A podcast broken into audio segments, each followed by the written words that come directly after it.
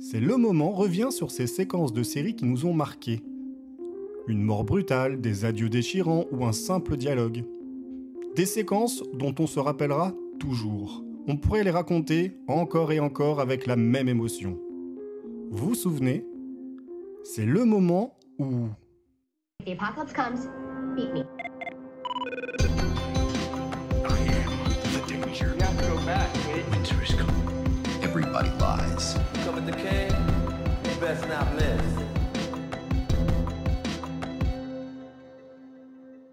Il est parfois important de lâcher prise, d'accepter qu'il y a des choses contre lesquelles on ne peut pas lutter, qu'on ne doit pas lutter. Simplement se laisser porter, ne pas résister. C'est presque tout le principe du cinéma de David Lynch, consentir à ne pas tout comprendre. C'était aussi l'objet de l'épisode consacré à The Leftovers où Charlotte Bloom nous rappelait que la vie n'offrait pas toutes les réponses. Alors pourquoi les attendre d'une œuvre de fiction? Ça peut sembler contre nature, parce que comprendre ou chercher à comprendre, c'est naturel. Quand vous regardez quelque chose, la sensation d'être perdu peut paraître inconfortable, parce qu'on a l'impression qu'on nous mène nulle part, que l'œuvre avance à vue sans but précis. Cette sensation, pourtant, elle peut devenir intéressante, voire jouissive pour peu qu'on lâche prise. Alors ça n'excuse pas ces séries dont l'impression d'avancer à l'aveugle se confirme d'épisode en épisode. Pour un David Lynch, Mark Frost ou Damon Lindelof, il y a des auteurs qui ne savent pas du tout où ils vont. Et on se retrouve avec des œuvres qui ressemblent au célèbre même de John Travolta dans Pulp Fiction. Ne pas avoir toutes les réponses ne signifie pas qu'on nous ampute d'un morceau de l'histoire. Ne pas tout comprendre ne veut pas dire qu'il n'y a pas de sens à trouver, mais qui se révélera plus tard. Avec ces œuvres, il y a toujours une récompense quelque part. Elles peuvent parfois mettre notre patience à l'épreuve, notre endurance ou notre volonté, mais l'enjeu vaut toujours la peine.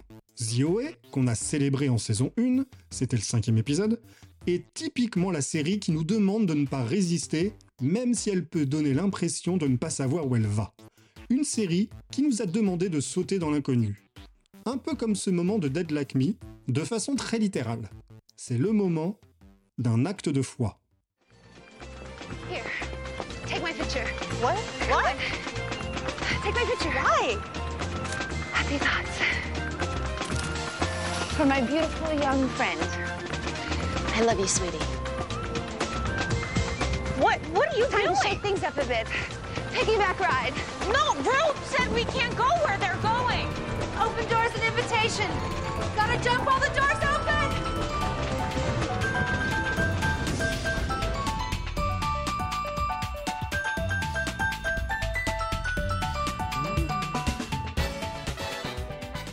Saison 1, épisode 5.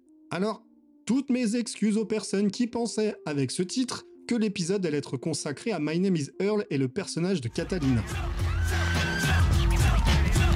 Désolé, mais c'est bien de Dead Like Me que l'on va parler. Pour rappel, cette série trop méconnue, faute d'une diffusion française correcte et d'une disponibilité sur les plateformes, raconte l'histoire de Georgia dite George, devenue faucheuse après avoir reçu la lunette des toilettes de la station Mir sur la tête. Dans la famille des Darwin Awards, on est pas mal. Une faucheuse, c'est donc une personne morte mais toujours visible aux yeux des vivants sous une apparence alternée, et qui doit se charger de récolter l'âme des gens juste avant leur mort. Le chef d'équipe reçoit une liste de personnes qu'il assigne ensuite au faucheur sous sa responsabilité. C'est très bureaucratique comme organisation la mort en fait. Pour George, décédé à 18 ans et qui était un peu perdu dans la vie, l'adaptation va être longue. Elle est supervisée dans sa tâche par Ruben, incarné par Mandy Patinkin, et accompagné d'une bande d'autres faucheurs, Mason, Roxy et Betty. Au cinquième épisode, la néo-faucheuse doit encore composer avec des règles qu'elle ne comprend pas trop ou trouve injustes. Elle accuse également une sorte de solitude liée à sa condition où elle n'a finalement que des collègues de travail, mais aucun ami.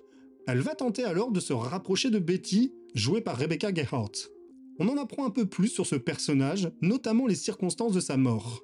Jeune femme intrépide qui ne reste jamais en place et dont la vie s'est conclue par le saut en haut d'une falaise, un peu trop haute. On connaissait Betty Boop, là c'est plus Betty Poof. Dans le dernier acte de l'épisode, George, accompagné de Betty, doit récupérer l'âme de Patrick Cassidy, un Irlandais qui fête son anniversaire dans un pub et qui va mourir embroché par la réplique d'un espadon alors qu'il dansait une gigue sur le comptoir. Et le voilà qui doit marcher vers la lumière pour effectuer son dernier voyage. Une lumière qui laisse apparaître les falaises de Dover en Angleterre, selon le personnage en tout cas parce qu'elles ressemblent quand même vachement aux falaises de Moher en Irlande. Ensuite, tout va très vite. Il y a ce moment magnifique où l'expression sur le visage de Betty change. Un visage qui passe d'un sourire de compassion à une forme plus sérieuse et déterminée. L'appel de la falaise, l'appel d'un saut.